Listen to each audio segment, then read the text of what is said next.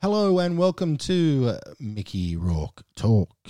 You are in for a treat, my friends, because this is a healthy, positive journey through the career of Philip Andre Rourke Jr., or Sir Eddie Cook, or as he is best known, Mr. Mickey Rourke. In no particular order, I will look over his unique movie career film by film at times, I'll be joined by a guest, but mostly it'll just be me, remembering where and when I saw his movies, the characters he plays, the choices he makes, his co stars, his fashions, and whatever else comes to mind throughout his awesome, eclectic, amazing career. Oh, yeah, there's so many cool movies. I'll probably do two or three movies each episode. Today, we're going to be doing three and I will tell you about them in just a few moments. But right now, let me welcome you to Mickey Rourke Talk. I'm your host, Shane A. Bassett.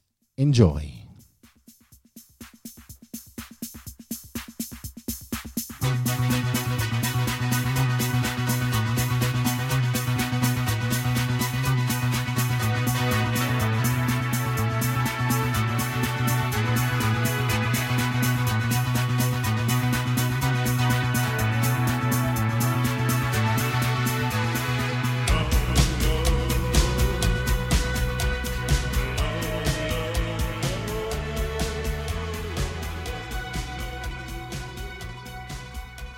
That is New Gold Dream by Simple Minds, and that song features in the movie The Informers, starring Mickey Rourke, a film that we will discuss in a future episode. But right now, on this episode, I'll be covering a true favourite among many Mickey Rourke admirers, Barfly, out of 1987. After that, an unusual low key French Canadian production with an exceptional cameo by Mickey. It's called Picture Claire. And to round out this triple feature, a relatively big budget action spectacle with Mickey as a tiger loving villain in Double Team. He stars alongside the muscles from Brussels and the worm, Mr. Dennis Rodman. But right now, let's discuss one of my favourite performances of Mickey of all time. Yes, of all time. Barfly.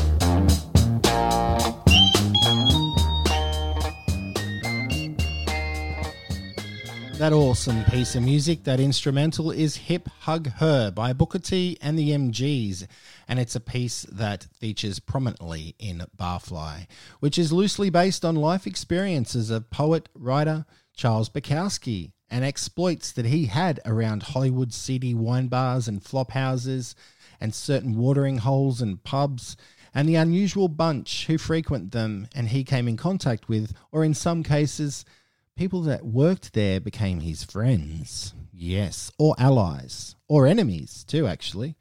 Uh, this movie is directed by Barbet Schroeder. I hope I say I'm saying his name right. The late great Barbet Schroeder.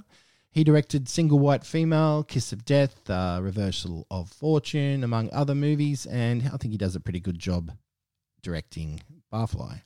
Does Mickey suit the role? Well, he's dedicated and he's actually dirty. You can tell he's a bum in this. I think he was actually living as a bum during filming. The DVD copy I own, uh, one of two DVD copies I own, and I have the VHS, which was given to me by a friend many moons ago. Uh, the DVD copy has some terrific behind the scenes interviews and a little bit of a peek on the production, uh, which was actually produced by Francis Ford Coppola, an old friend of Mickey's, giving him a role in Rumblefish and The Rainmaker, of course.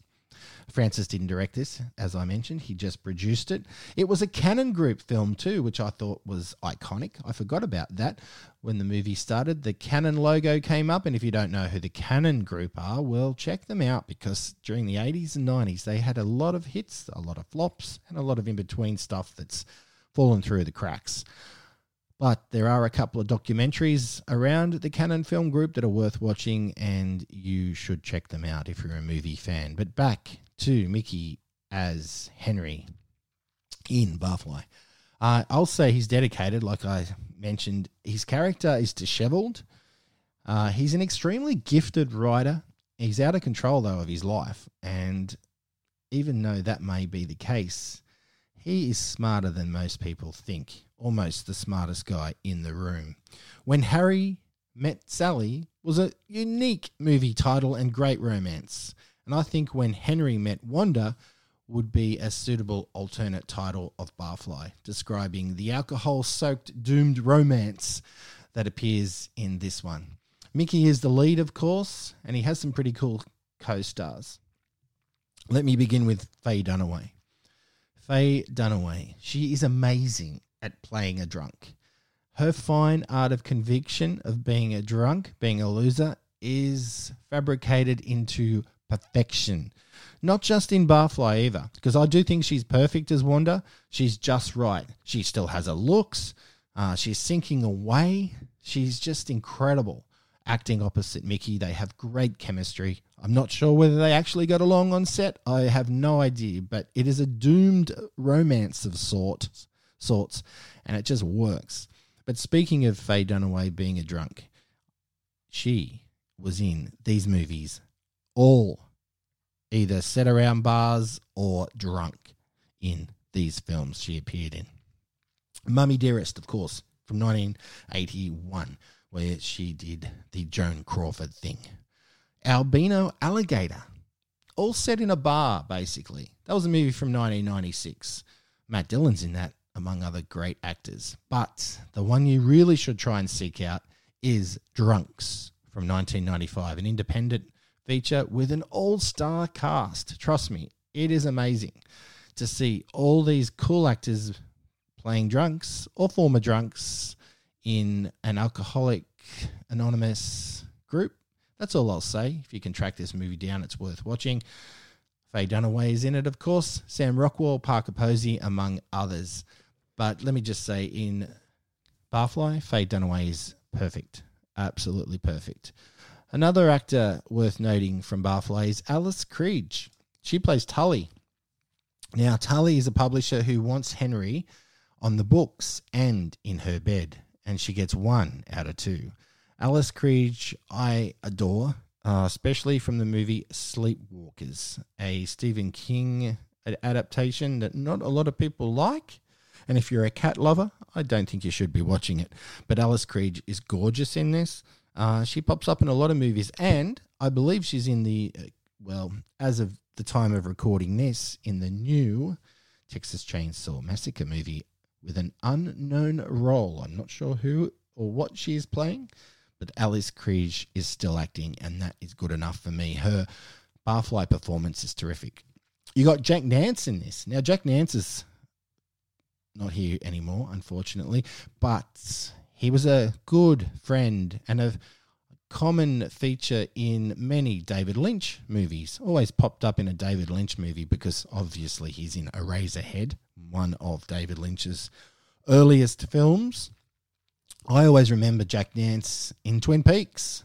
Uh, but in this, in Barfly, he plays this PI, private investigator that's tracking down Henry for Sully. So he's working for Tully, not Sully. Frank Stallone is in this. He plays Eddie. Now, Eddie is the nemesis of Henry. Uh, he's also a grass cutter because he nails Wanda behind Henry's back. Frank is Sylvester Stallone's brother, of course, if you didn't know that already. Uh, Frank is in Get Carter, which uh, obviously has Mickey Rourke in it as well with Sylvester Stallone. And uh, it's worth mentioning that Frank Stallone and Mickey Rourke have a couple of decent fights in this movie. So be careful if you don't like uh, Fight Club style fights. You might want to look away during those scenes. Another actor I'd like to mention that's in Barfly is Pruitt Taylor Vince. Now, he also appeared in Angel Heart, one of the other fine Mickey Rourke movies released in the same year, actually, 1987 was Angel Heart, as was Barfly. Two completely different roles, but there you go. Uh, Pruitt himself has a stellar career that's still going, and he really should have become bigger. Uh, an outright star in his own right. I really do like Pruitt Taylor Vince. So there's some of the actors that I wanted to highlight from Barfly. I'm sure I saw Barfly at the cinema in Sydney underage on release. I do not remember exactly, and I'm not sure if it's written down in any of my uh, exercise books from back in the day when I was a kid seeing movie after movie. I'm sure it's written in there somewhere, but those books are actually packed away right now, so I cannot research and look it up. I think my memory is vague, but I pretty much think I did see it at a cinema in Sydney because it wouldn't have been in too many other cinemas back when it was released in 87. I was given a VHS copy by a mate, which at the time was pretty rare, uh, and I still own it in my collection. So I'm pretty sure it'd be massively rare now. And the two copies of DVD, the two copies of the DVD I also have, as I mentioned. Mickey Rourke's clothes, well, they're mostly rags in this. He wears a few different jackets. Uh, he puts on some old shoes. Uh, he's either got ripped or uh, blood-stained singlets and shirts on. Uh, he suits the costumes really well, but it would not surprise me if he just wore them off the set and did not wash anyway. He just kept whatever he was wearing on, and the director said, Yeah, that'll do. Maybe not, but uh, they're very delicately significant in a hobo's wardrobe. Some of the stuff he wears, that's for sure. It looks very natural. Uh, he smokes a lot in it. I lost count. So it's a big Mickey smoking performance, I've got to say.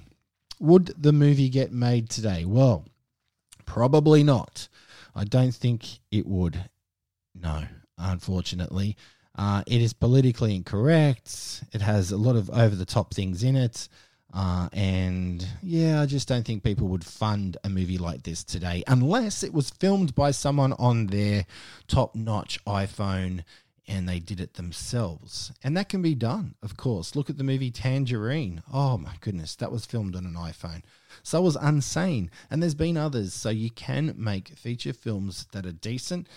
Uh, you probably need natural lighting as well. Uh, who knows what you can do with an iPhone these days? You might even be able to just get a couple of uh, massive flashlights or ring lights or whatever you want as lights for your production. You go out and make a movie. That's what Ridley Scott said. Everyone's got a mobile phone. Go and make a movie.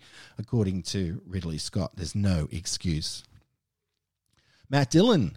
Now, Matt Dillon, of course, was in Rumblefish with Mickey Rourke, but he also played Henry, or in this movie, he played Hank.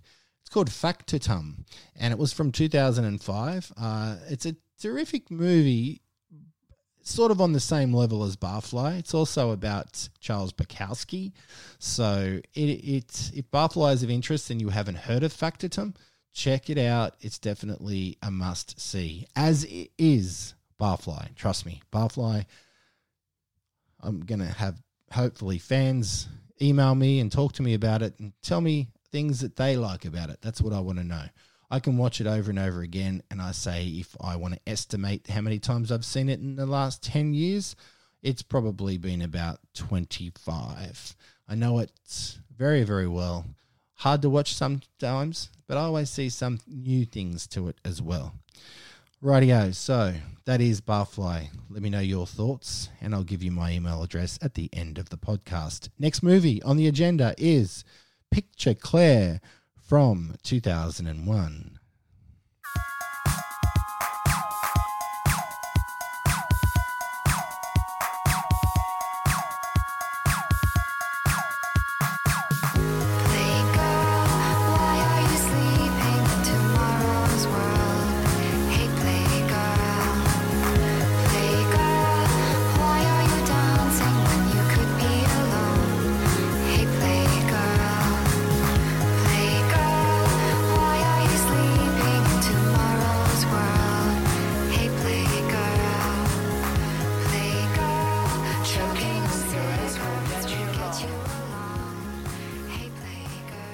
That is Playgirl by Ladytron, a song that features in the movie we're about to discuss, Picture Claire. Picture Claire is an unusual story, also guided by cool performances, especially Juliette Lewis and Gina Gershon. A thriller, a chase mystery of mistaken identity, and a film full of stolen diamonds. Yes, that is what the movie revolves around stolen diamonds. Uh, Mickey is in the film during the opening stanza only. He plays Eddie. Eddie, that's right. Sir Eddie Cook? No, just Eddie.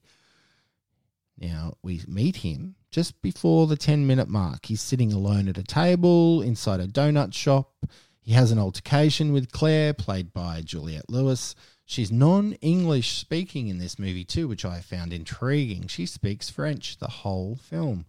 Uh, and Mickey, of course, is chewing a matchstick, which he so often does in many, many movies. Now, when Juliette heads into the bathroom after the little altercation that he that Juliette and Mickey has, in walks Gina Gershon as Lily.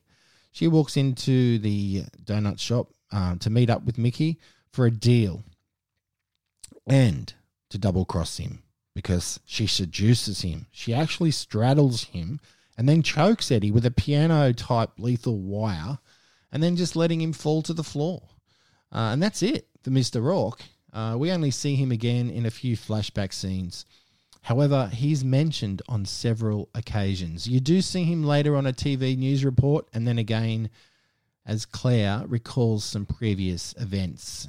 You know, one of those little uh, mind thoughts, mind bubbles, and Mickey pops up in that. I have a copy of the movie on Region 1 DVD, and I've seen it, especially in the last month or two. I've seen it three times, and before that, only a couple of times. So it's not a movie that I've seen excessively, but I really enjoy it each time, and it's different. Now, I've mentioned a couple of the co stars. We'll run through a couple more as well. First, Juliette Lewis as Claire. Now, Juliette Lewis. I don't want to sit here all day and list her credits, but here's a couple of my favorites. The Other Sister.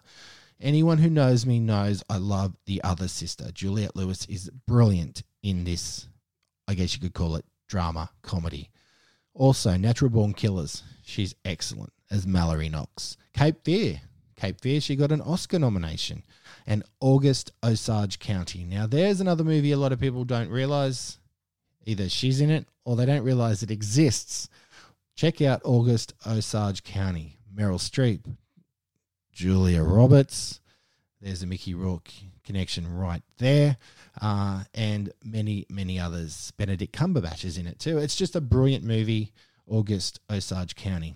Juliette Lewis stars in that. Gina Gershon plays Lily. Uh, Showgirls, among others. But got to mention Showgirls whenever you mention Gina Gershon. Also, Pretty in Pink. She was funny in Blockers, and Bound was good. Uh, and in recent times, she was in the TV show Riverdale.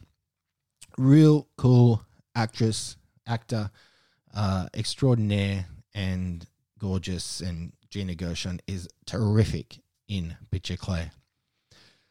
One of the bad guys in this movie is Callum Keith Rennie. He's really evil. He plays Laramie. Now, Callum Keith Rennie, you might know his face I don't know if you'll know his name. I certainly didn't know his name at first, but I've seen him around in a lot of movies. Fifty Shades of Grey and Fifty Shades Freed was some of his recent credits. Uh, Dice, too. He was in a series. Now, it has nothing to do with Andrew Dice Clay. This was a 2001 series, which also stars Tracy Wright, who appears in Picture Claire as Detective Sweeney. So both Callum and Tracy appear in this series called Dice.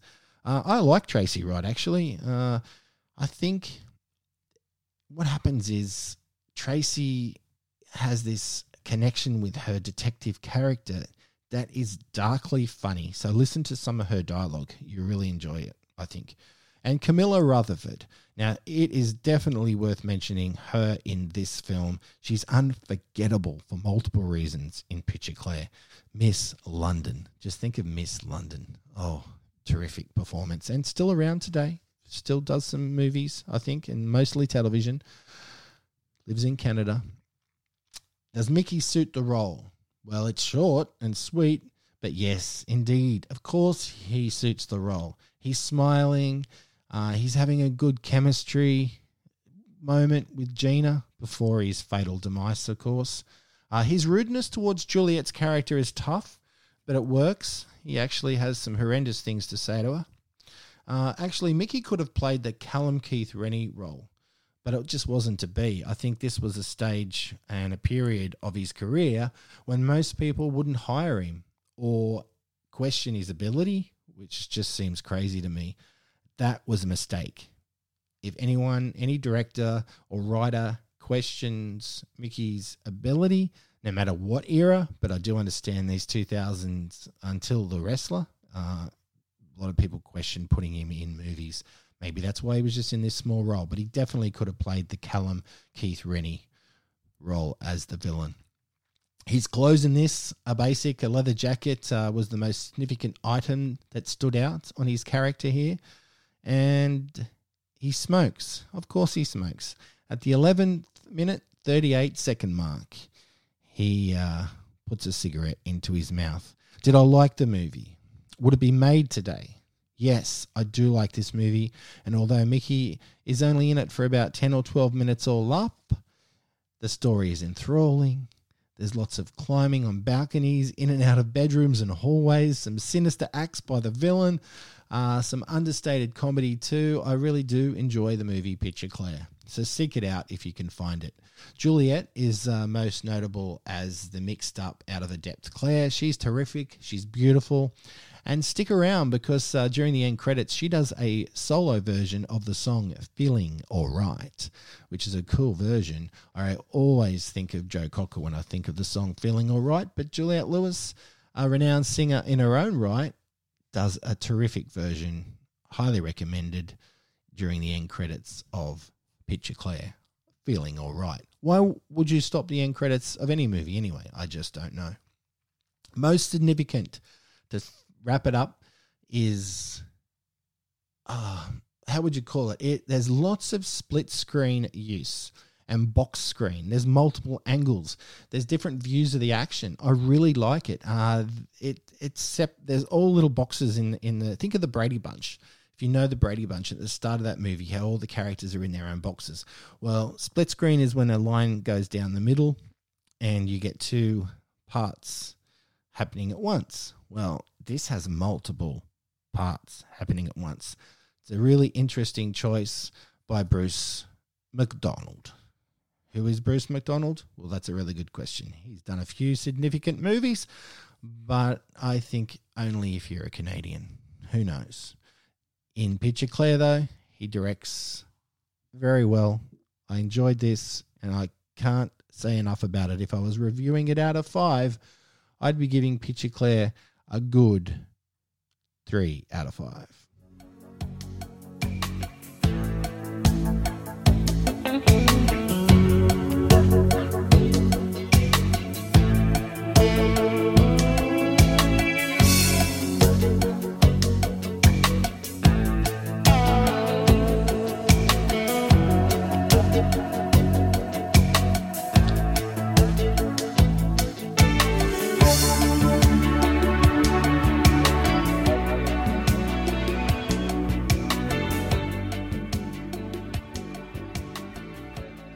Well, there you go. That is part of the song Slave to Love by Bryan Ferry. And it features in the movie Nine and a Half Weeks. One of the, well, I'm not going to say fantastic because it needs a rewatch before you can talk about Nine and a Half Weeks in general conversation. But it has a great soundtrack and that song features in it. And we'll talk about nine and a half weeks in a future episode of Mickey Rourke Talk. But right now, to wrap up the triple feature on this week's episode is Double Team from 1997. Just your average action comedy movie of this era, European locations, high concept stunts and fights. The story is loose, just to keep the action together, basically. Jean Claude Van Damme, the muscles from Brussels, is an internationally renowned spy, presumed dead, Uh, he teams up with an arms dealer in order to rescue his wife and baby from archenemy Stavros, played by Mickey Rourke. Now, co stars of Mickey Rourke in Double Team John Claude Van Damme. Uh, he appeared in Expendables 2, and of course, Mickey was in The Expendables 1. John Claude Van Damme, or JCVD, plays Jack Quinn in this, and he's pretty good. What can I say? He has a lot of scenes with Mickey, but we'll talk about that in a moment. Dennis Rodman is another co star, plays Yaz. The only way is up. That's the only Yaz I know. Y A Z. I know a Y A S, Yaz, Yasmin, but uh, this is Yaz. And he says lots of basketball puns.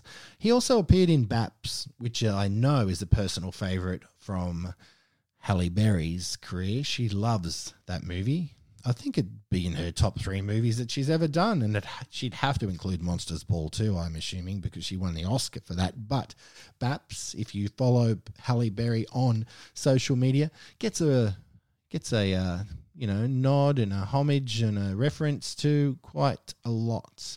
Dennis Rodman appeared in Baps. He also appeared in Simon Says a much more forgettable action film than Double Team. Paul Freeman is another co star of Mickey's in this. They don't appear together in the film.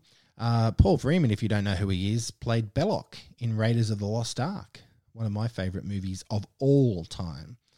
Shanghai Surprise was another movie Paul Freeman popped up in. Uh, that starred Sean Penn and Madonna, of course. And Sean Penn and Mickey Rourke are good friends and they were up for Oscars in the same year. And unfortunately, Mickey missed out, but fortunately, Sean Penn beat him for the movie Milk. Paul Freeman also played Moriarty in a terrific, hilarious Sherlock Holmes movie, Without a Clue. If you haven't seen Without a Clue, that has Michael Caine as Sherlock Holmes and Ben Kingsley as Watson, get on it it is a good laugh. It's an 80s movie, It'll make you smile from beginning to end. Uh, Mickey has some really good chemistry with JCVD in Double Team. And although he has interactions with a child, uh, it's kind of different for Mickey this role, even though he plays the villain. He has this interaction with the child, this this kid at the beginning uh, in a carnival action scene uh, it's natural, it's believable. Mickey smiles, which he doesn't do a lot of. I guess you could say he smiles in a few movies, but not on a regular basis. Most of the time, Mickey's just walking around in this, in suits, barking orders at his henchmen, or fighting Quinn. There's some really good fight scenes, actually. In particular, a memorable fight at the end involving a tiger, a baby, and landmines, all inside this Colosseum type arena. Double Team also has some interesting underwater and plane action sequences that reminded me of a 007 movie, a James Bond movie. Maybe a lower budget James Bond movie, but these underwater and high in the sky plane sequences were really good stuff. Um, excellent stuff, actually, for the over over the top action nerds like me. Does Mickey suit the role? Yes, as Stavros, he's a good villain. He's honest, He's forthright. He gets things done. He also looks good. He's fit. He's alert. Uh, I'm assuming that there was a lot of training involved to play this role because uh, he does have his shirt off at the at the end, fighting in the Colosseum, and he looks in good nick. Oh, Mick, smoking.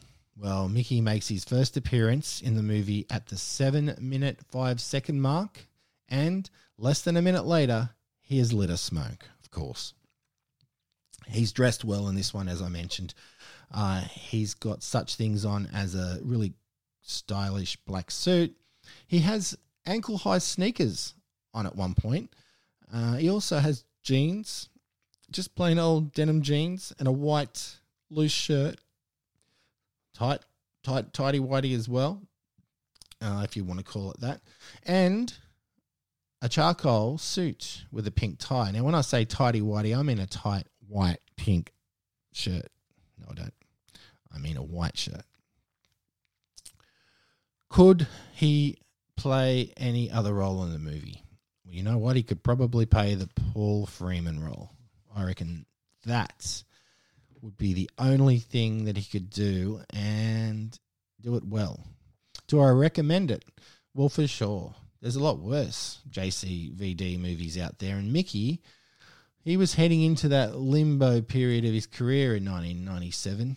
Uh, the other two movies that he appeared in this year, in 97, was another another nine and a half weeks. Uh, the alternate title for that was Love in Paris. And that was a nine and a half week sequel, which we just discussed a little bit about when we played Slave to Love. And in 97 was also The Rainmaker, which I really enjoyed. I haven't seen it for a long time, and I do look forward to talking about it in a future episode. And we'll also do another nine and a half weeks Love in Paris in an upcoming Mickey Rourke Talk episode, of course. So, Double Team is entertaining and fun. Uh, it's not too lethal.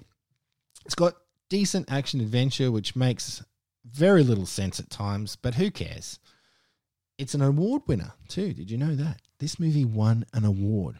Worst Supporting Actor, a Razzie Award for none other than Dennis Rodman. Look, he was okay in it. What's he supposed to do? He's a he's a basketballer. You know, it's not like think about basketballers that have been in movies. Can you? There's been a few. Obviously, Space Jam comes to mind, but uh, Dennis Rodman, he does okay in this. At the time of making this movie, he was the man. He was different and he made a lot of money off that. And he was likable. I like him in this. He plays a pretty good role. Getting the worst supporting actor award, well, that just tells you how ins- insignificant the Razzies were back then, as they are still now. I have two copies of the DVD. Uh, I have a Blu ray, and I have somewhere a VHS copy. Uh, and I did see it in the cinema in 1997, uh, and I enjoyed it then probably enjoy it less now than I did then, but uh, I did enjoy it back in 97. Would it be made today? That is a very good question. Uh, I think obviously the tech would be definitely of a top notch, more advanced grade. But you know what? It'll also it, it would also be less enjoyable.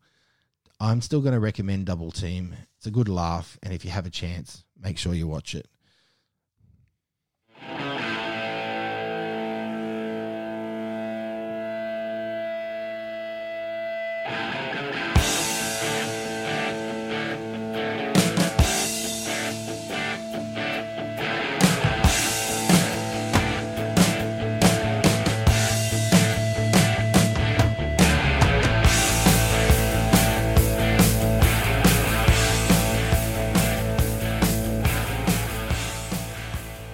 That, of course, was ACDC, Acca Dacca, Shoot to Thrill, and that song features in the Mickey Rourke movie Iron Man 2. Another film we'll be discussing in a future episode of Mickey Rourke Talk. What I didn't mention about Double Team, speaking of music and Dennis Rodman, he has a song in the end credits. So make sure, as always, stick around during the end credits and maybe crank the volume up a bit and have a listen and see how long you last listening to the Dennis Rodman song during the end credits of Double Team. That is it for me now. Thank you for listening to Mickey Rourke Talk. My name is Shane A. Bassett, and you can find me and links to the podcast and interviews and red carpet photos and whatever else movie and book and entertainment related I'm up to on Instagram and Twitter at movie underscore analyst at movie underscore analyst or find my YouTube channel, movie analyst Shane A. Bassett, or email questions or comments, but be nice, okay? Shane Adam Bassett at gmail.com. Have your say. I look forward to it. And in the next edition of Mickey Rourke Talk, I will be featuring three movies, another triple feature. I'll also have a special guest.